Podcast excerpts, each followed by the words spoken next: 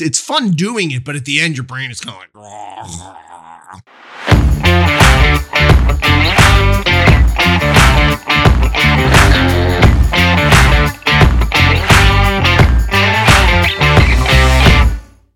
Welcome to the Refactored Podcast, where it's our goal to suck a little less every day. I am your host, Chris Tonkinson, And I'm Frank Cole. And this is episode number five, or as Frank would have it, zero zero Zero zero because five. he's an automaton. Yeah, yeah. Now, do you have a problem with my with my reading of of articles? Is is that what you're saying? Is that what you're saying? I, That- that I, I have a problem. Well, I think you could have ended the sentence after the word me. Uh, you know, the problem. So, in, in a little pre-show jab, Chris was uh, Chris was giving me a little guff for uh, you know talking through uh, the article for for purely commentary purposes a few weeks ago, and uh, I just honestly don't know where the hell he gets off saying such things. I was, I was well earned chiding. I was represented as. I don't. I don't understand your characterization of of the truth, but that's fine. Look, you're entitled to your opinion, no matter how wrong it might be. All right, so you know, whatever. that's what I. That's that's one of my favorite lines. I said, "Look, this is a free country. You're free to be wrong." you're wrong. That's exactly right. And uh, Gets a laugh like forty percent of the time.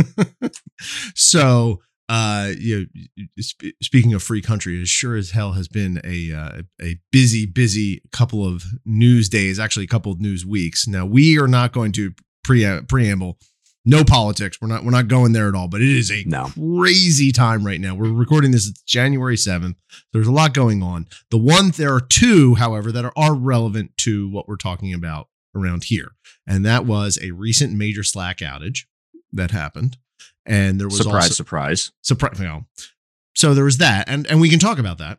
And then there's also this big solar winds. They're they're, they're calling it the solar winds hack. Now, my current company actually has some uh some decent proximity to this. Um, we have uh done some some work in and around some of the uh, government entities that deal with this kind of stuff, and so uh, it has been fun to be uh, for me personally, I'm, I'm kind of on the sidelines. I've I've gotten to uh, attend some um, some conversations both internally and then some some partner level conversations with um, with uh, you know government organizations, and uh, that's it's it's it's scary for it's scary for a couple reasons. One, what actually happened, which I think is actually really interesting.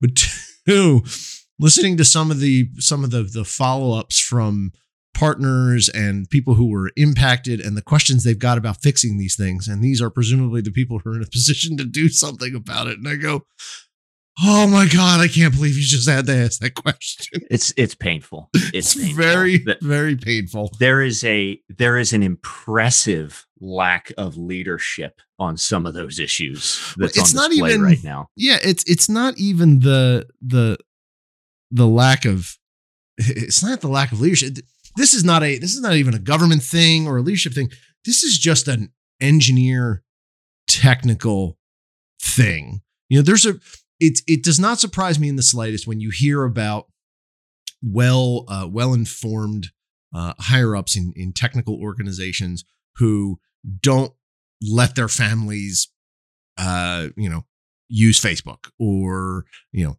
other. Uh, You're you're dancing around the classic example, which is of course that Steve Jobs would not let his children own an iPad. Oh, there is the, yeah, there's that one. There's the Steve Jobs won't let his kids Mhm. own an iPad. I can speak from personal experience. There is zero chance that my kids get anywhere near a Facebook account, a Twitter account, Instagram.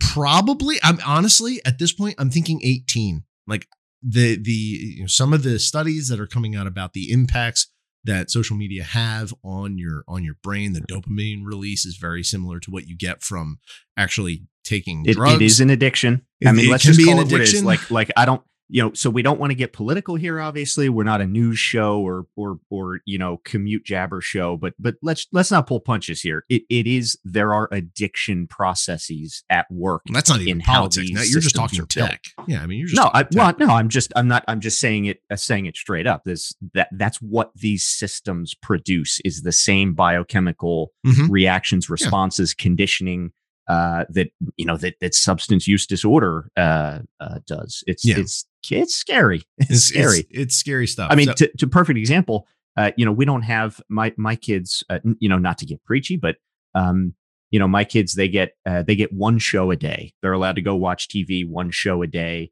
and uh, we you know uh, we run Plex. I don't know if you've uh, I know you've done like I know uh, Plex. XBMC and things in the past, but yeah, yeah. uh, we do Plex. So a half an hour kid show is actually only 21 minutes once you cut out the commercials. So um, now we, I mean, you know, they they watch movies from time to time. We're not complete prudes, but uh, generally the TV is not on during the day, uh, and they don't have iPads, they don't have phones, they don't No, have toys, they, getting any of that. they don't have screens, right? Mhm. Um, so my son, my my oldest son, goes to uh, kindergarten this year, uh, and every kid in the class gets an iPad to do work, and we've got some reasonable hesitation about this, but you know, so what are you, what are you going to do? You're going to raise a stink and then just cause problems for the kid, you know? So all right, Mhm. well, let's see how this plays out, and and it's it's not unreasonable. It's not too much time too often. So okay. Um, but then for the whole, you know, virtual hybrid modes, full virtual shift that, that a Mhm. lot of places are doing, uh, you know, a lot of that's done through the iPad and Zoom. And okay, so that's fine. Right. Um, but there were times early on where there are certain systems that the the teachers saying, okay, hey, you know, go ahead and go uh, access this resource, just bring it up on an iPad for them.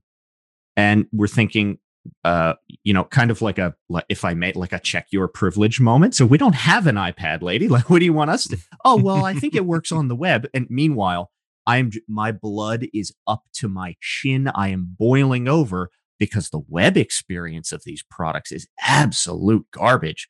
I mean, it's it's so bad. LastPass isn't even able to autofill because they're doing such aberrant things to the login page. Oh, oh. Um, I wasn't sure where you were going with that for a second there. So you're Oh my god. so gosh! on the one hand, you're you, you've actually so on the one hand, why are you making my kid do this thing? So you got the parent part of your brain. Then the other side, you're and and and not only are you making me use it, this thing is god awful technological crap too. I can't your even. user experience is a hot flaming dumpster fire. Like, I, and by the way, I'm now now that we're past it. And again, uh, you mentioned we're, we're recording this on January seventh, twenty twenty one. Um, so we can now statute of limitations has elapsed. We are now able to verbize 2020. So like this user experience is a complete 2020 and yet and and this is what the kids are doing all day that like the technologist in me i was just i was up to here. I had to walk away. I was like all right you figure it out. Uh that's fine. If if you did something wrong blame me and i'll talk to the teacher kids like you're you're good. You're, as far as i'm concerned you check your boxes for the day. You get outside. So I am. So you and my wife are in the same boat with the screen time thing. I am. I they I certainly agree that you can't have a kid in front of it all the time, all day. Uh, my daughter, for example, we uh, we were just coming off of the uh, the the Christmas break, and uh, wasn't anything going on. There was literally nowhere to go, nothing to do, and she got herself hooked on a show and was was binge watching it. And we thought Mhm. We're really Jen's really good about screen time, and Mhm. uh, so you know we uh, made sure you know we made this one exception. So we we let her binge watch it, and Yeah. she was she seemed okay with it. I didn't notice any any direct behavioral differences or anything like that. But we wouldn't let her do that all the time. Okay. Yeah. But um that's that's kind of a sidebar. The the the key here is that she uh my wife agrees with you. wait a minute let me pause you there this whole conversation, this whole episodic conversation we're having is a sidebar we're inviting other people into. So I maybe we should have just called the show. Maybe we should have called the show sidebar because that's really how the, The conversations sidebar. tend to go. Because Yeah. it's like a sidebar. Like, have we ever actually finished a conversation No, on this show think at all? No, and I don't plan on doing so. no. So, like, if you're listening to this and that's what you're expecting, it's you know, yeah, we go started it. we started at Solar Winds. We'll get back there. I promise. don't sit on your hands. Now we're talking about you know my Polly Pocket Pony or whatever the you know.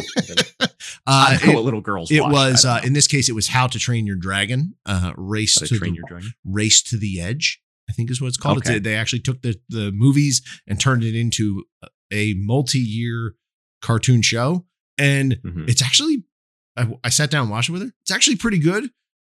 If it, not just because they got the entire original cast. So you know how sometimes they do that. They have the movie and then they come up with the TV show, and the TV show are Yeah. always these knockoff voice actors that sound kind They're like- of like, like- the original actors. They're like B minus They're- actors. The B- right. they, they, it- they, they're less concerned about their ability to voice act and more concerned with how closely they approximate the actual Yes. actor who did the role. the voice. okay, of- so in yeah. this case, they have the entire original cast, and they did it for for six or seven seasons. I was really impressed that they okay, were able to do that, and it was a it was a fairly good show. It's good for the kids. It's fun. Um, Yeah. it's it's it's you know it's it's right in line. Uh, so I, I didn't content wise, I didn't mind it at all. Um, so anyway, I am probably more liberal on the on the screen time than uh, my wife, and it sounds like you even.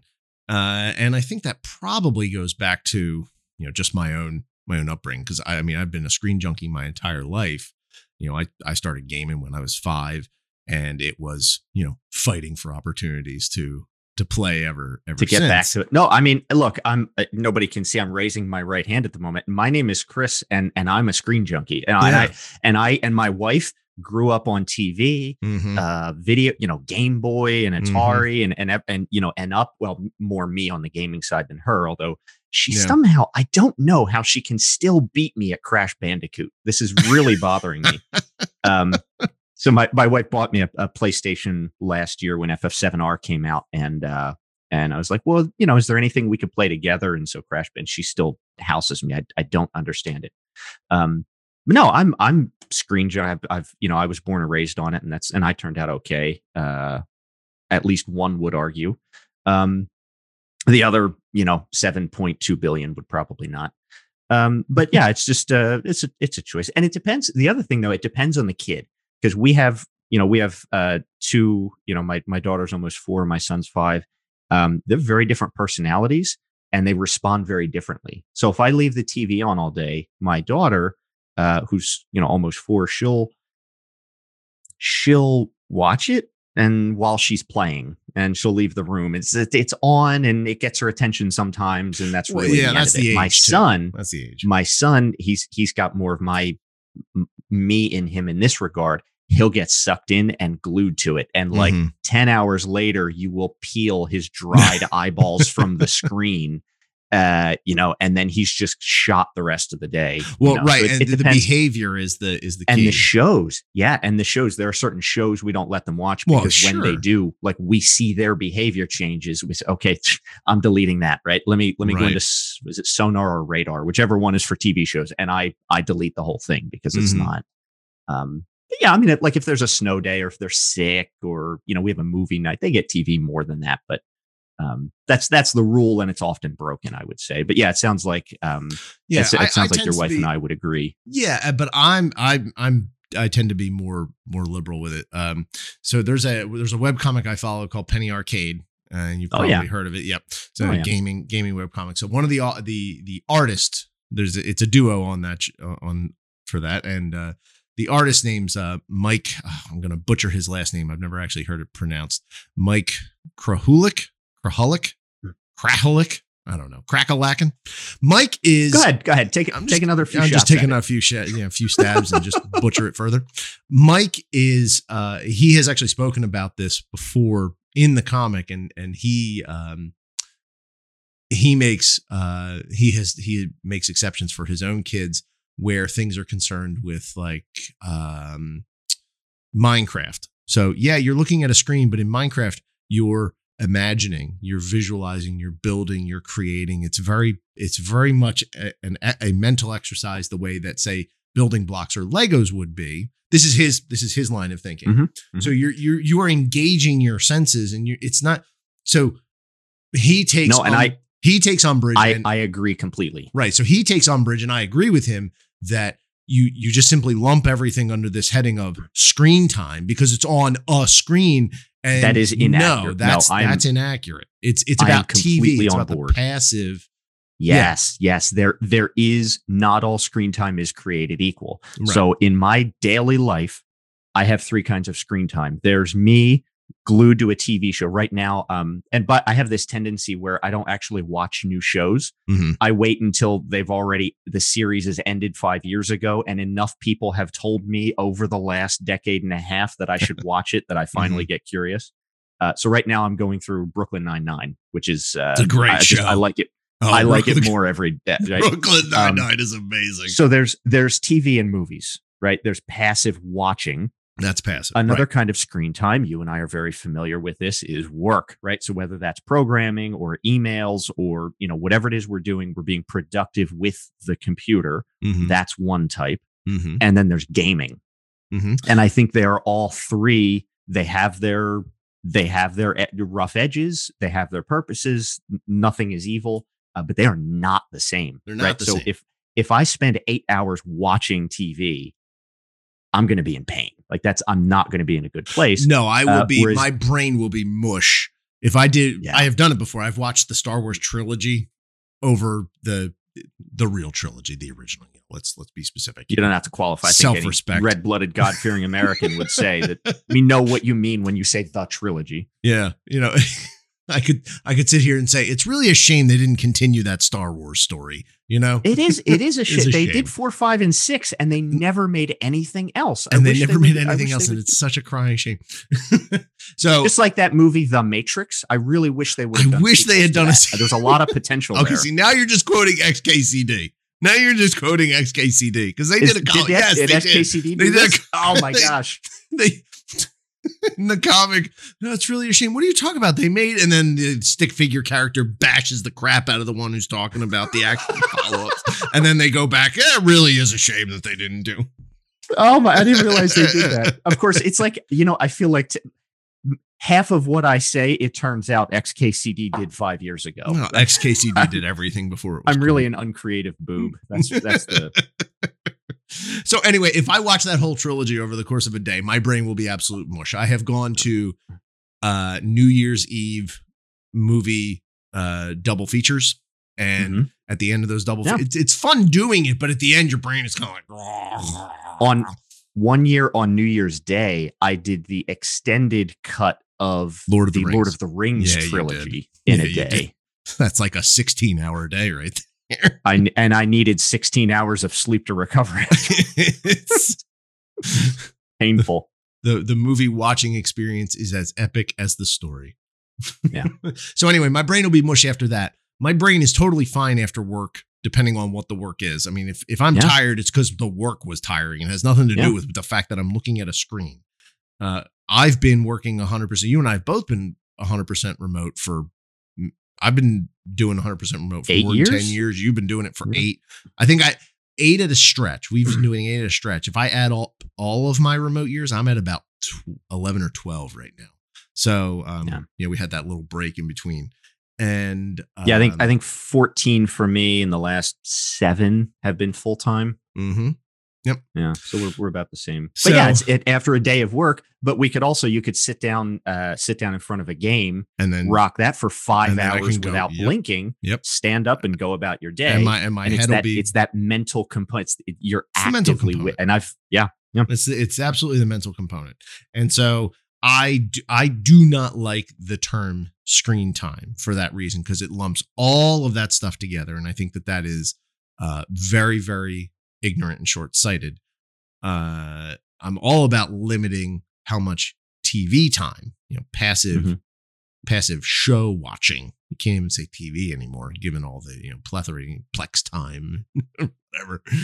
So uh it's it's more about that and and monitoring that. But my wife, we, we, we argue about this because my wife puts it all together, and I, and I try. No, it's not the same. If she's over here doing a thing, she's literally doing a thing. Her brain is working. This is TV. This is not TV. So, well, the, so I, I think I think there's yeah there's definitely a spectrum of opinion there because as far as uh, as far as the mental exercise is concerned, there is hands down, no bones about it, a fundamental difference that they're not the same activity whatsoever. But from a vision and body mechanic standpoint, yeah, they're more alike than they are different. Well, I mean, um, but I think to your point, I think I think an argument can be made. An argument can be made that no, not all screen time is equal. And, yeah, and that's the point I'm making. Yes, you're sitting, right. or you know, you are stagnant physically while you're doing right. these things. So, oh, but okay. that but that also that doesn't mean so. So I'm I'm with you up to that point.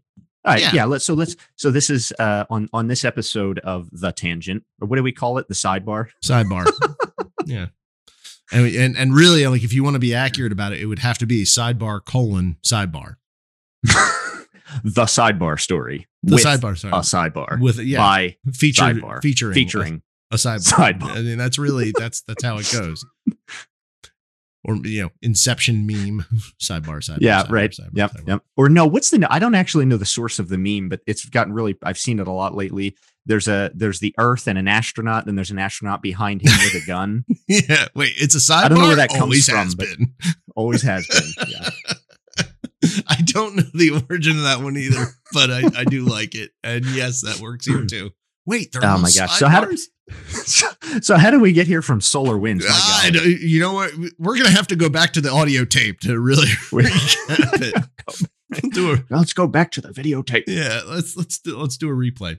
So Sol- SolarWinds, uh, it was so we we got on this because because I have seen uh, I had opportunity to listen in on um, on internal stuff and uh, CISA cybersecurity infrastructure mm-hmm. security agency, the people who are you know responsible for yep. the security of the country, digital security of the country, and they uh those calls are it's it's a wide attendance. So uh, yeah. and and I and I don't have um names or organizations to go along with it, but you know people were on the call asking questions, and it made me think. Uh, please tell me you're not in the IT department asking that question because I mean, my goodness. Um, for, but not for, all not all technical leadership though is technical. Well, true, and it and doesn't that's, have that's to part be. Of I'm the trying issue to draw, there. there's a yeah. and and okay, so fair distinction. You can you can be a leader of a technical organization without having technical expertise. But I gotta say, not a good one. We're, yeah, we're we in tech are the only ones that do that. You don't go to a law firm and find somebody managing lawyers who's not a freaking lawyer. You know what I mean? This is the only well, industry think, where that happens. Accountants. I, it, it, doesn't happen anywhere else.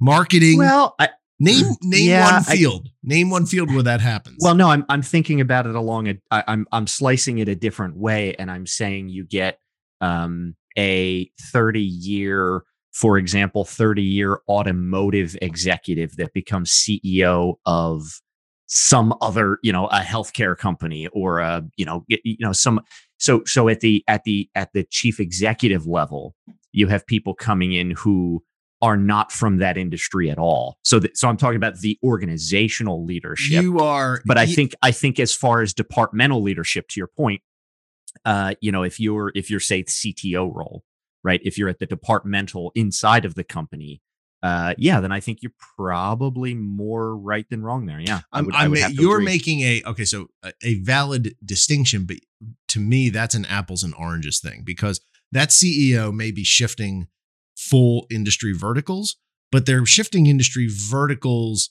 for the product being developed. The th- the reason their work skill, the reason that they're able to do the move is because at a certain uh, in a certain sense, a CEO is a CEO is a CEO. You take two companies in completely different verticals of approximate size, market cap, and those kinds of things.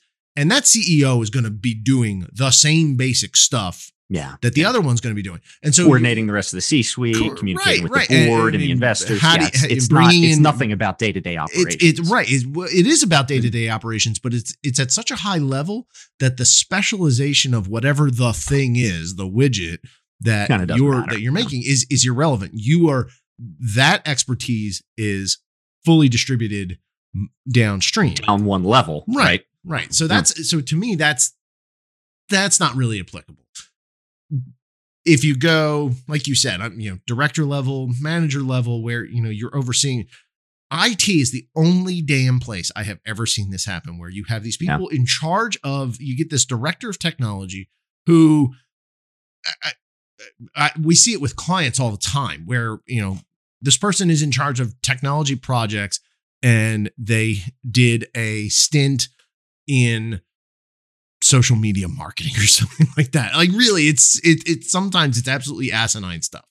And you know, completely unrelated. But oh yeah, you do the techs. You're under 40. You probably know this. Go ahead and run Yeah. this. And No, I think I think with this with this additional clarification you've made, uh, I'm gonna no, I'm I'm I'm in agreement with you. Uh, I think I think you're right uh, because how many times have you seen, you know, immediately as at you know, let alone uh, from a from a distance, Mm-hmm. how many times have you seen um, product management own technology functions or um, you know uh, some you know uh, somebody with a history of like industrial engineering come in and take over a digital technology team Right, or right.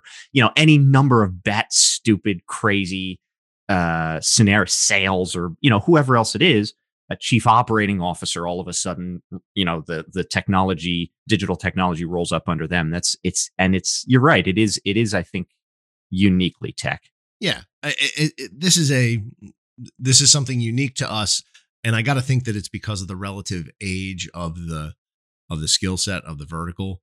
As more people become, as as as we develop a a an end to end generational coverage, because we don't the people who started their career in this and go all the way through this space and then retire in this space we're just starting to hit that retirement age for some of the earliest ones. Now, yeah, I mean that's the I can see that becoming a bit of a holy war about you know when did this stuff start? Well, we were doing this back in the forties, you know.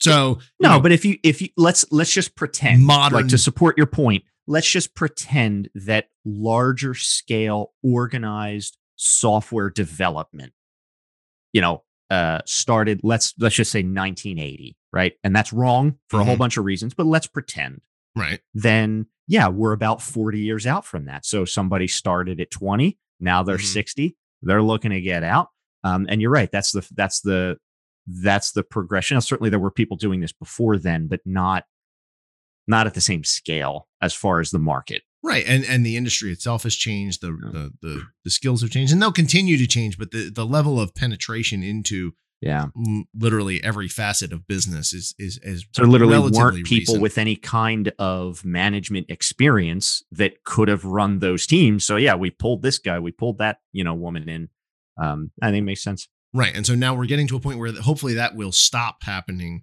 over time, but that won't, that's not going to preclude people from making stupid connections where, uh, you know, oh, you did social media marketing and, you know, we'll just have you run this, this, this technology project and having no, uh, an, actual situation, by the way, that I have seen. Social media marketing is, this is not connected at all. So, um, all right, rewind again. Solar winds. So the sidebar story Sidebar. with sidebar sidebar sidebar so solar winds is a, a a really interesting hack and actually highlights i think the most vulnerable portions of this entire process. So they're calling it a supply chain attack. And why is it a supply chain attack? The reason it's called a supply chain attack is because they the attackers actually inserted the code prior to I'm I'm really simplifying this so don't go going all super nerd on me here you know uh the the attackers inserted their attack their exploits prior to the code actually being deployed and out live in a production environment. They actually attacked the systems where the code is produced. They attacked what So we so call the Solar. Winds. So Solar Winds is producing the Orion product, and Mhm. the organizations who employ it are receiving that product. Mhm. It's a supply chain attack because the vulnerability that that because the the end to end process was exploited upstream of the organization taking receipt of the product. Yeah, and so Right, another so- way of putting it is if the if if you had it, they didn't attack the Solar Winds installation, the server where Solar Winds is installed and running.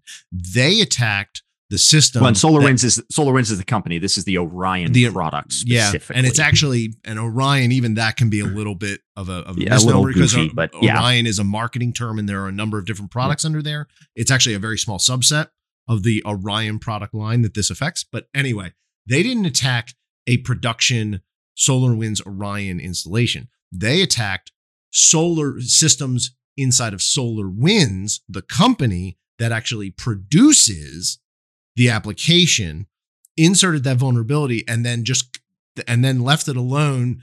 SolarWinds dutifully does what it does to produce and distribute the code.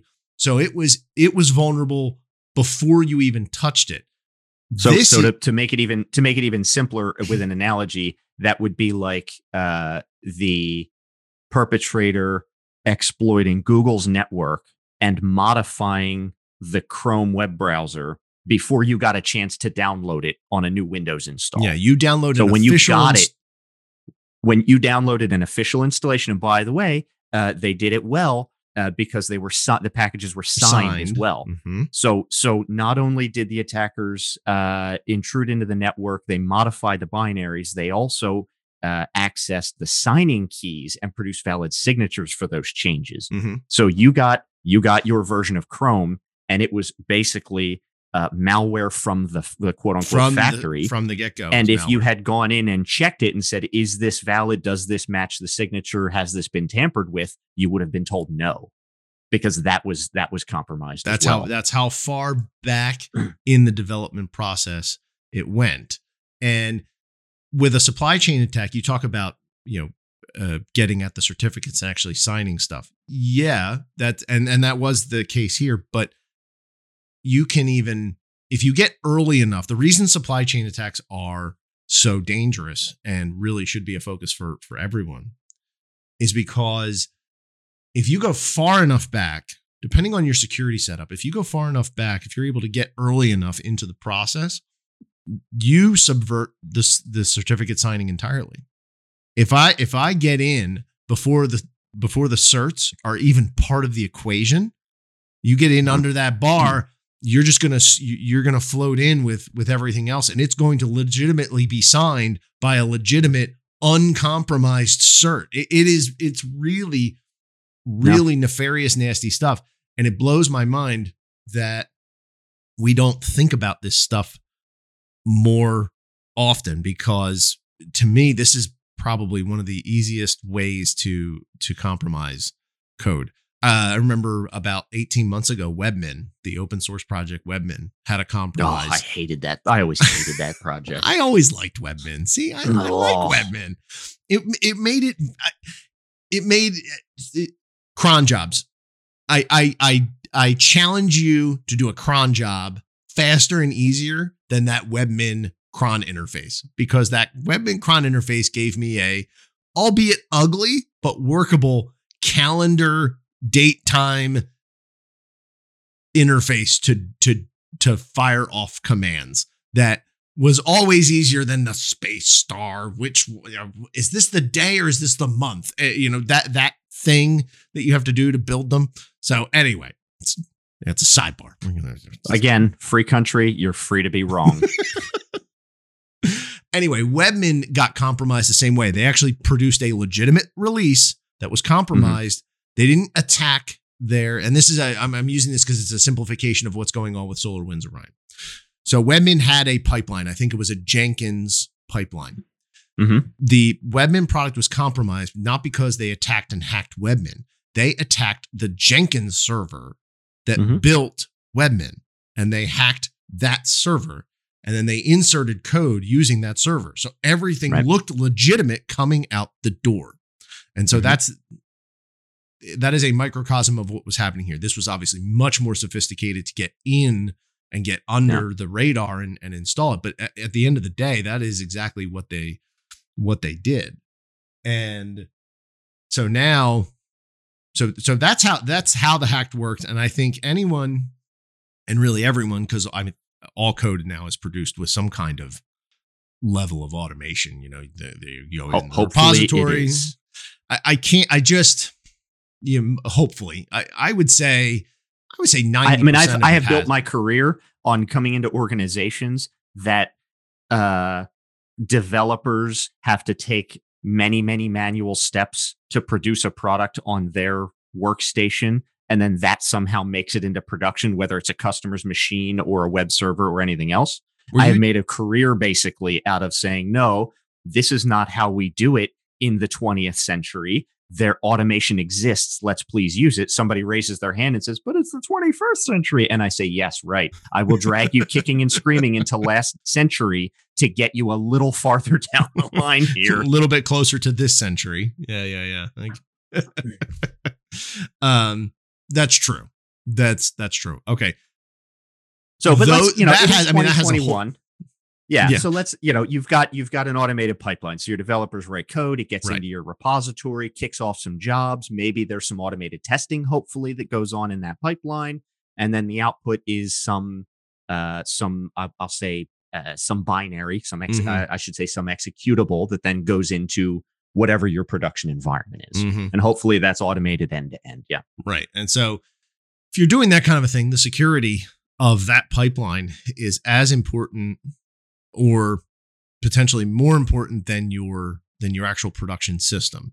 Um, there is a um, for uh, uh, uh, so if if you if you have that kind of a setup, what I'm trying to say is if you have that kind of setup where you actually have a production pipeline, even if it's just simply taking code from dev into Git repo, build binary, push to production, restart production server, even if it's something super simple like that.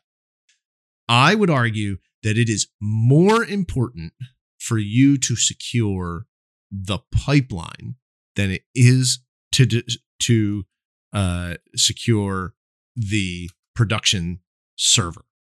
Because here's why: if you have, I'm, I'm making a, a couple assumptions here. Um, it's your product and you host it. It's on your systems. So it's a SaaS product. It's not something that gets pushed out necessarily to client systems. Okay. So there's not a, there's no third party to do installing. Okay.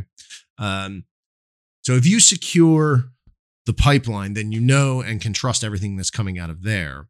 Then anything in production is arguably less important because, okay, production got hit new pipeline, push a new one out, blow away the old one, put the new stuff in there. Now it does not. This does not preclude uh, splash damage. This does not include you know preclude you know things that affect uh, data. You know anything that's permanent.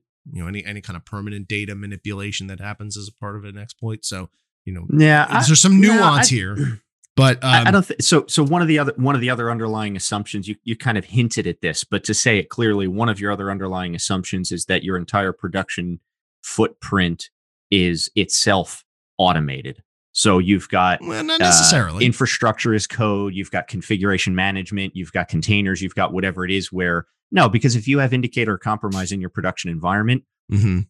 almost without exception, the advice is get a new production environment. And so your ability to do that quickly is really, really important when hours mean dollars. Well, I am saying if you are okay, so I am making an argument about uh, cattle over pets.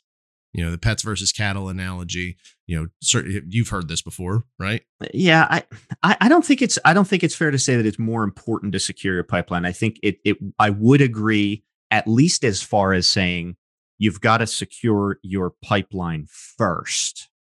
No, I'm saying both. No, no, no. I'm both are important, but I'm saying that's exactly what I'm saying. You secure the pipeline first. If I do a priority ordering, Right. So my we're so you and I stuff. we're coming into a new or uh, an existing organization that let's say lacks discipline from from an operational standpoint.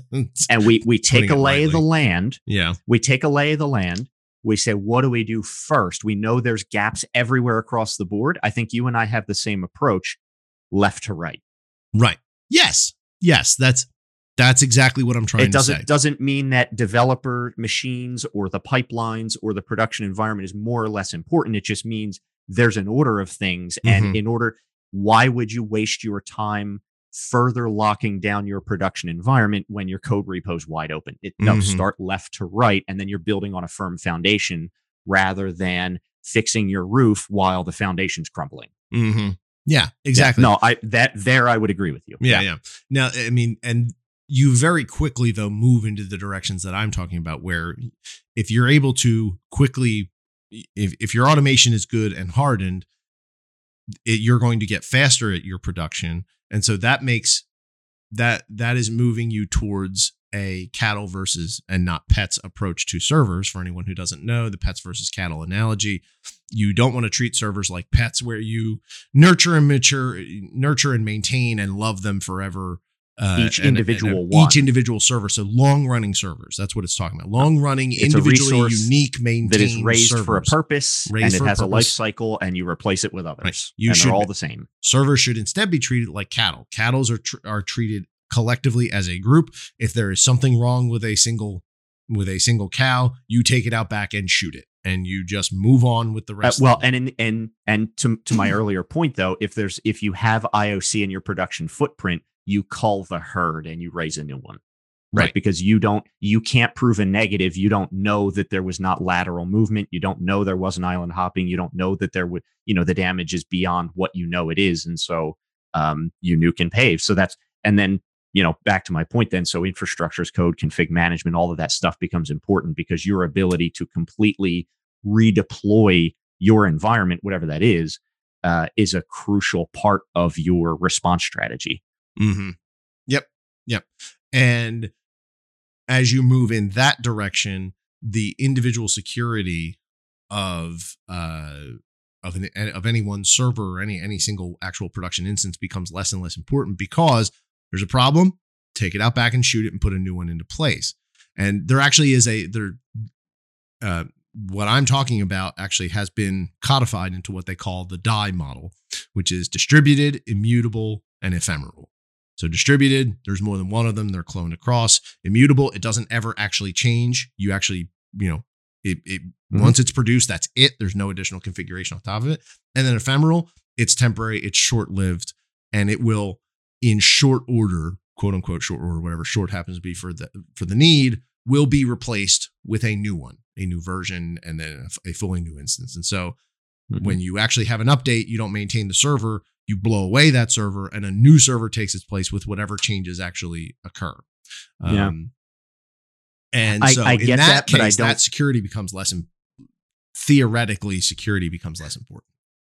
No, I I I get where that's that die mod. I get where it's going, but it it does not obviate the need to have hard, you know, those immutable images that are going into production. It does not obviate the need to harden those, No, and it no, does course not, obviate it, and it does not nullify your responsibility as an operator for not instrumenting your environment and uh, being on the lookout for threats, collecting IOCs, doing log analysis, all of that. You, you can't uh, you can't just say, "Well, my security policy is I rebuild prod every morning."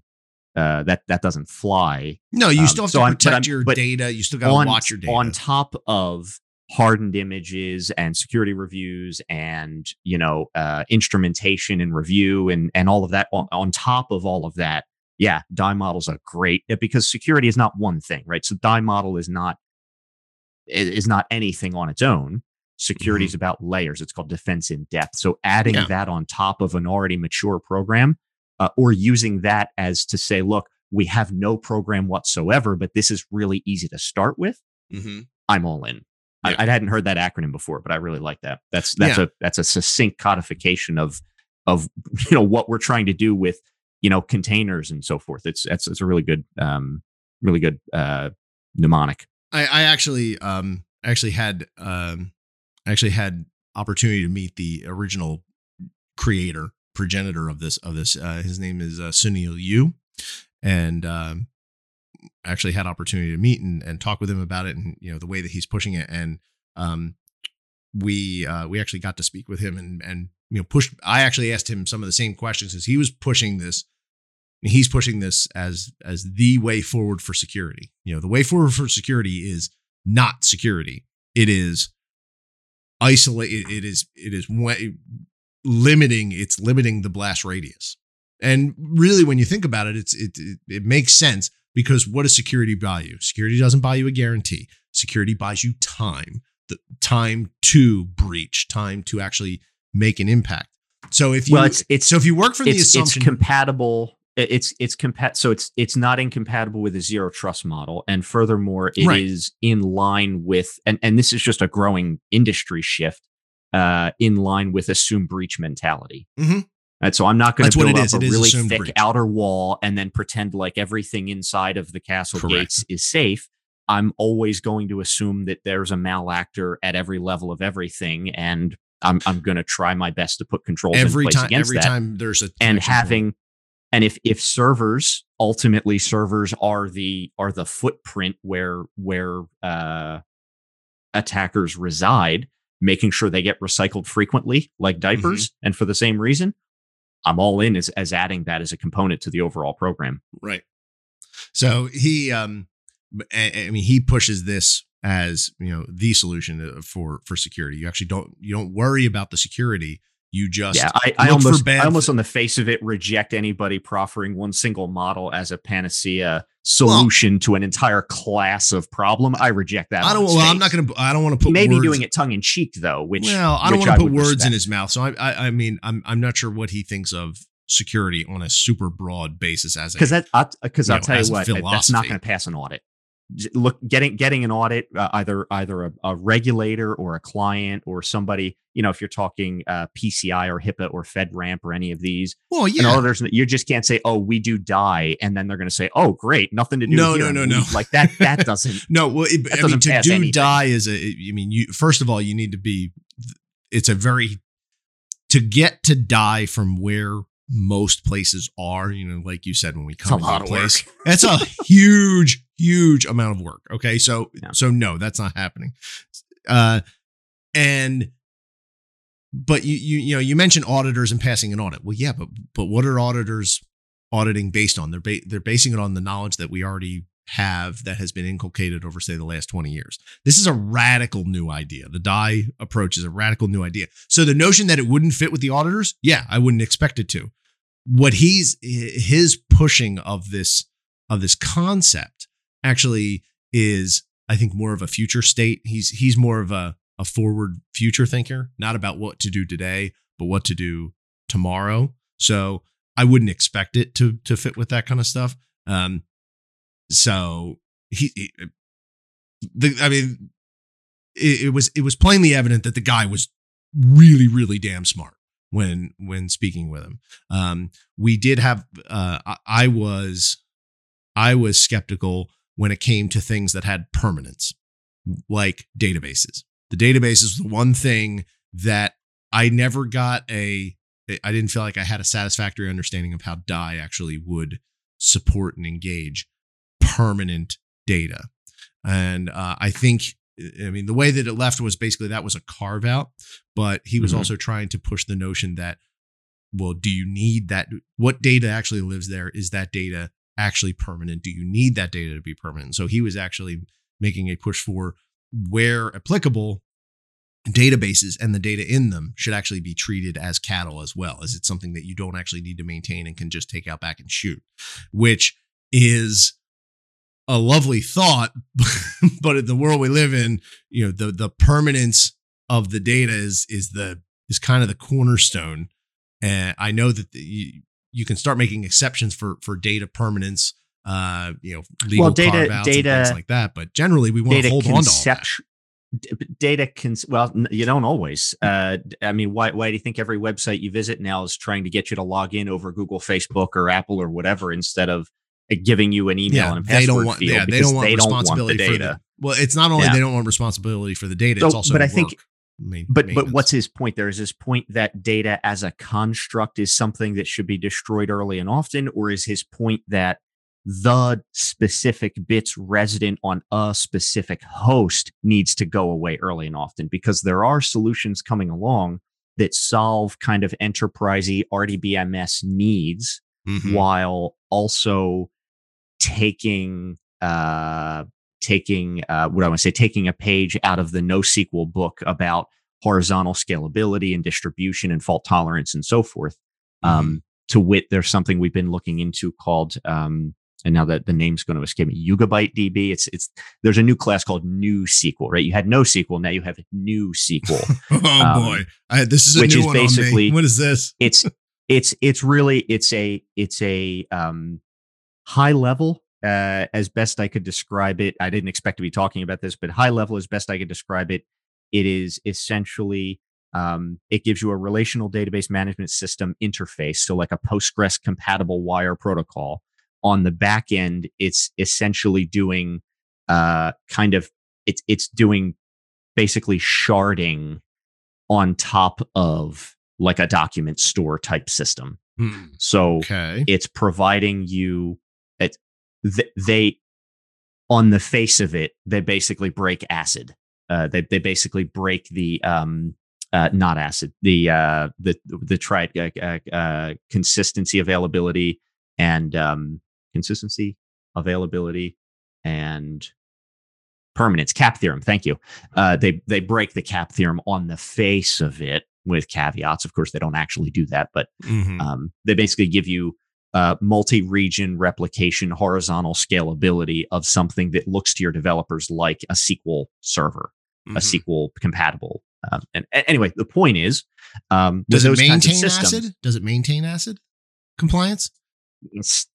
asterisk, yes. Okay. So so again, because the way that they shard base uh, the the one Yugabyte itself was based off of it's architecturally similar to and based off of um, Google's Spanner white paper. Spanner was a, a a system that they published information about I don't know ten years ago. Mhm. Um, and then there's a couple cockroach. I think maybe another one that might not be based Cockroach off of Spanner, Yeah. but that's in this new SQL category okay. um, where basically they they they give you acid and they break the cap theorem and allow this multi-region horizontal scalability, fault tolerance, disaster recovery posture. And it's not that simple. They don't actually do all of those things at the same time. You got to make choices, but um, it's actually kind of good enough for practical purposes. Is what it's we're good. out. Yeah. Yeah. Good Um, enough. Good So enough. so anyway, in in that case, I could treat uh, a server or a cluster or indeed an entire you know uh, availability zone Mhm. As an ephemeral, you know, thing full Right. of data, and I could wipe it out and start fresh, according to this die principle. Right. That's why I'm getting to the point. Is this guy saying that the data as a construct should be deleted often, or or that any given data on a given server should be recycled? I think it actually that's even- tractable, whereas the former is that. Yeah, that's a paradigm so so shift we're that I so here's where we get so here's where we re, we reach the limits of my understanding and uh oh we rec- 55 minutes ago. we rec all right all right I'll, I'll I'll you know what? I'll I'll I'll I'll give you that one. That one's pretty good. All right I'll, I'll give you that one.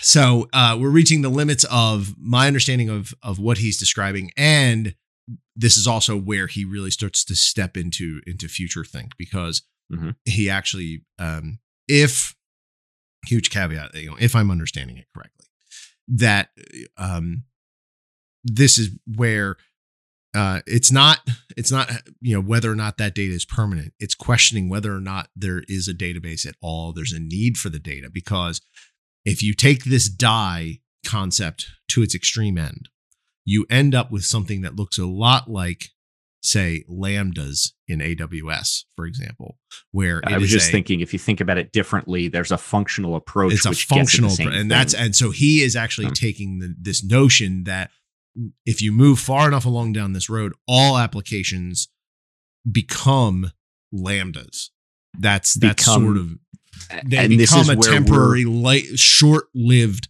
thing and so Yeah. if that's the case there is no data because the thing just turns on, does its thing, and turns off, and it doesn't matter. And so you've and now and if you, you pair yeah this is i have one of my teams is responsible for this next generation of architecture discussion and one of the things we're talking about is exactly this.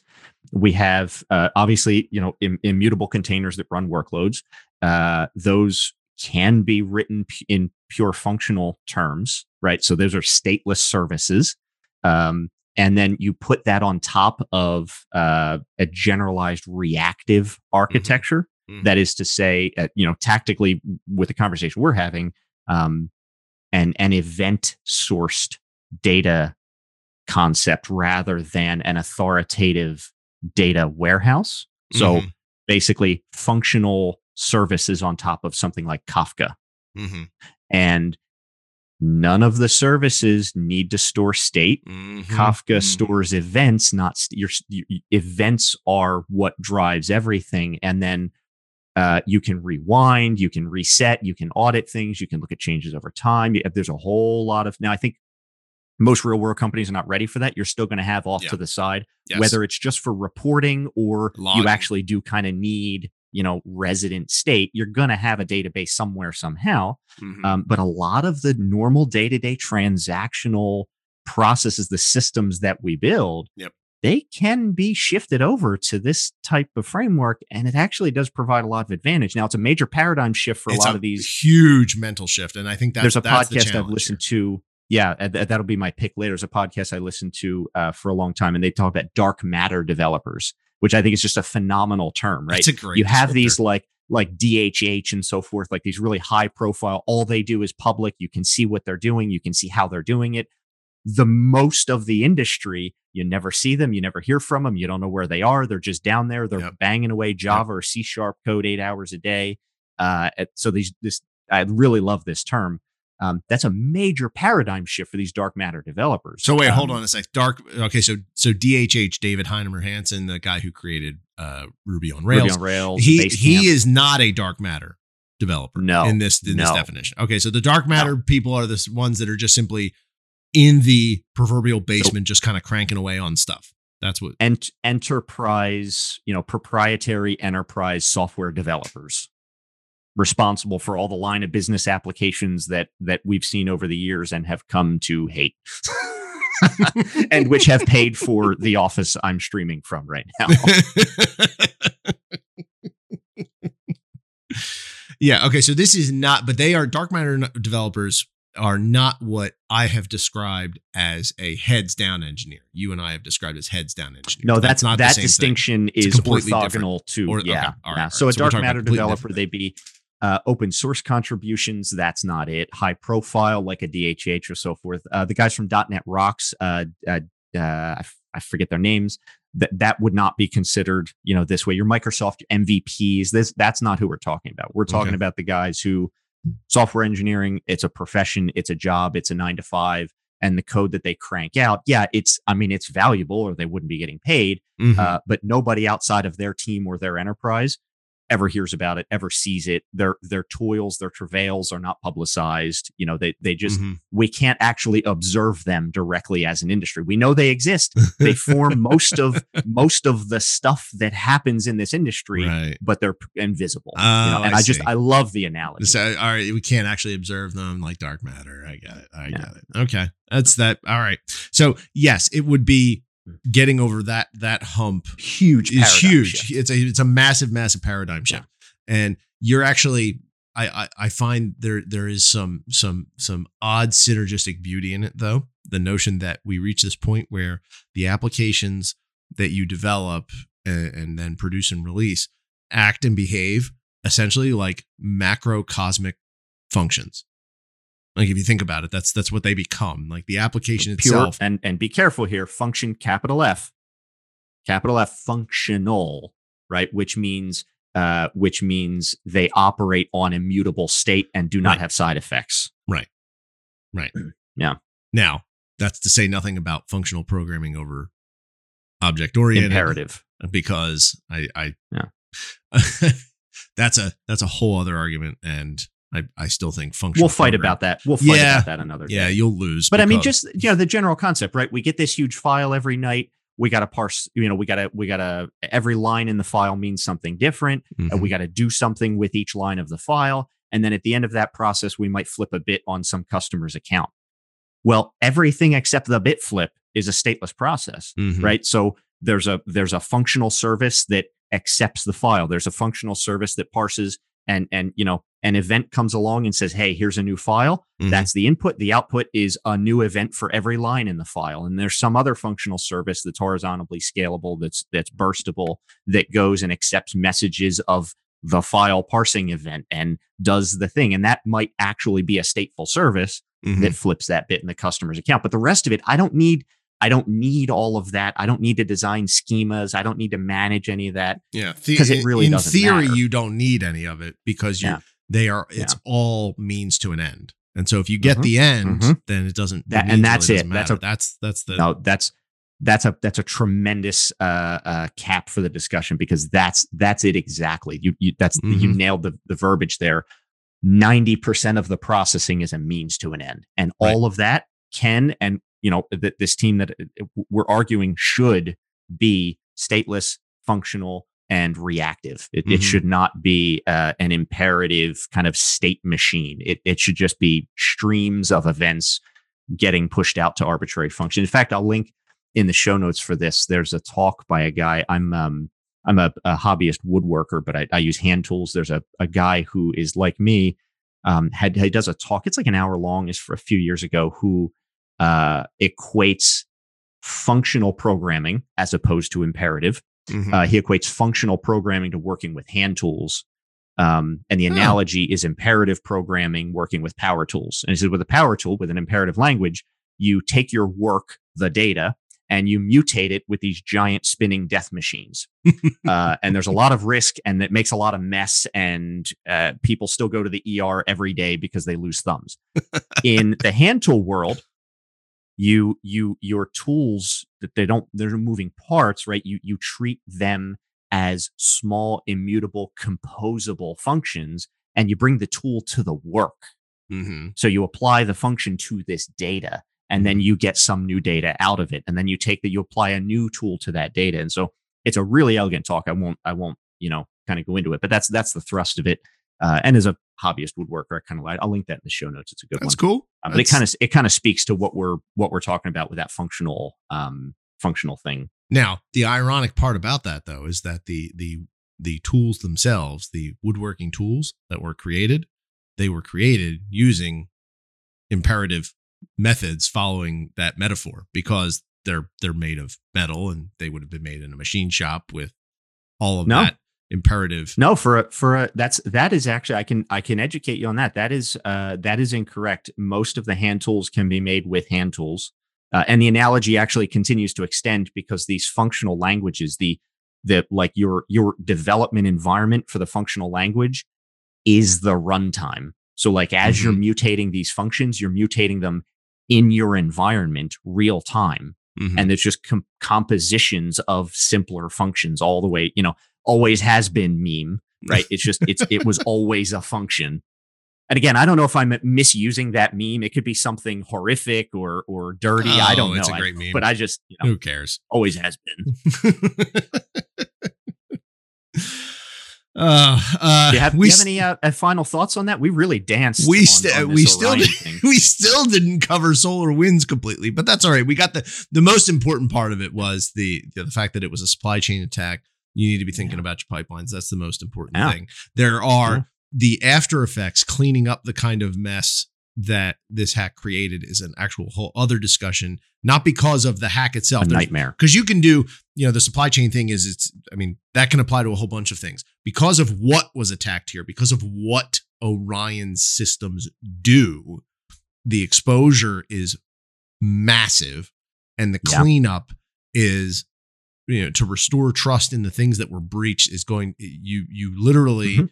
I, and i have heard cases of it and it makes sense to me understanding the problem cases of them literally pulling physical servers ripping out the pulling gear, cords. Yeah. Full- Well, that- literally my pulling cords and, You- and you replacing have the to- gear to, restore trust. You have to nuke it all and yeah, pave, nuke and pave, sometimes nuke and pave. because you, you Um, can't prove a negative and you you have to ensure that your environment's clean and that's Right. That's Unfortunately, though, you you and I are coming from a you and I jumped the shark there a little bit because there is a you know well okay yeah you have to do that but why and we, we skip the why and and how so I, I really like Oh, we to- we assume a certain caliber of intellectualism in our in our listenership. That's why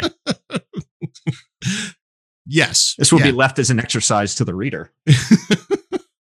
I, God, I- I, am becoming a math textbook after all. I, I- I, I- Lord, I- I'm sorry about that. right. I'd, I'd like to think we're casting a wider net than that, especially since we're on the on the technical and the managerial and now the security side of things. But um, I would really like to go back to Well, that because the, the the analysis of of what was exposed and then how it was exposed and then the ripple effect of okay now because of this then this then this then this that's a really interesting conversation and was kind of where I wanted to go. So we'll revisit that. For now, suffice to say, Well, new The data, new consequence is information's huge. coming out on that every day. Uh, but I think I think uh, I think for our crowd, it might be most interesting to look at it from the lens of how would how would you prevent this, or how would you mitigate, or how would you respond right? um, before, during, and after. That's that's an interesting. you know, Mm-hmm. Yeah. Oh, it's, it's- it's- it's huge. okay beyond beyond your basic incident response that has been what it is for a billion years. Um, there's some takeaways there. I think I think you're right to point out. We, we should we should revisit. Oh, yeah. and and because yeah, because of the thing that was exposed and how it was exposed, Yeah. the, the ripple effect there is, is pretty mammoth. Um, so yeah, we we we we sort of talked about. We didn't even talk about the Slack outage either, which was um less important. So whatever, but uh disappointing, especially since they're being bought right now. So I by I wouldn't- Can anybody who really loves Slack can they say bought by Salesforce without sounding Blech. grossed out? yeah, I know. Can any because I, know. don't like Slack. I never have. Uh, I use it because I, love have Slack. to, but I've I've never loved it. Like, it, does it give you physical sensations of illness when you say bought by Salesforce? Yeah, I I don't. I, yes, I I, th- I mean Salesforce. I like describing Salesforce. Salesforce is the is the digital business equivalent. They they they are trying to make themselves into the digital business equivalent of the carbon molecule. They are trying to make themselves so foundational and fundamental to anyone. Hey, do you have a business? Does it do thing on things on the interwebs? Then you need Salesforce. That's pretty much the business- argument that they're trying to make. Does your business do stuff with things? Then you need our product. I mean, but they are really positioning themselves Yeah. that way.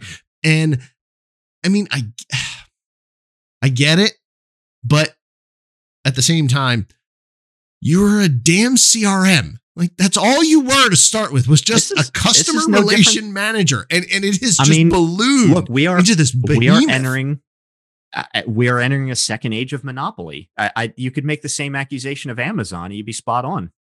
oh it's not even it's not even about monopoly it's about the it's about our natural inclination for scope and feature creep do you know so my company actually uses salesforce do you know over the last two years they have been doing a feature pruning effort they have been releasing these newsletters I may be done now i can't remember the last one i saw but they actually for a time in they were sending out newsletters saying, okay, next month, this feature goes away as part of our pruning effort. And then this thing goes Mhm. away and this thing goes away. Well, why is that? It's because you added all this bloated crap to address Yeah.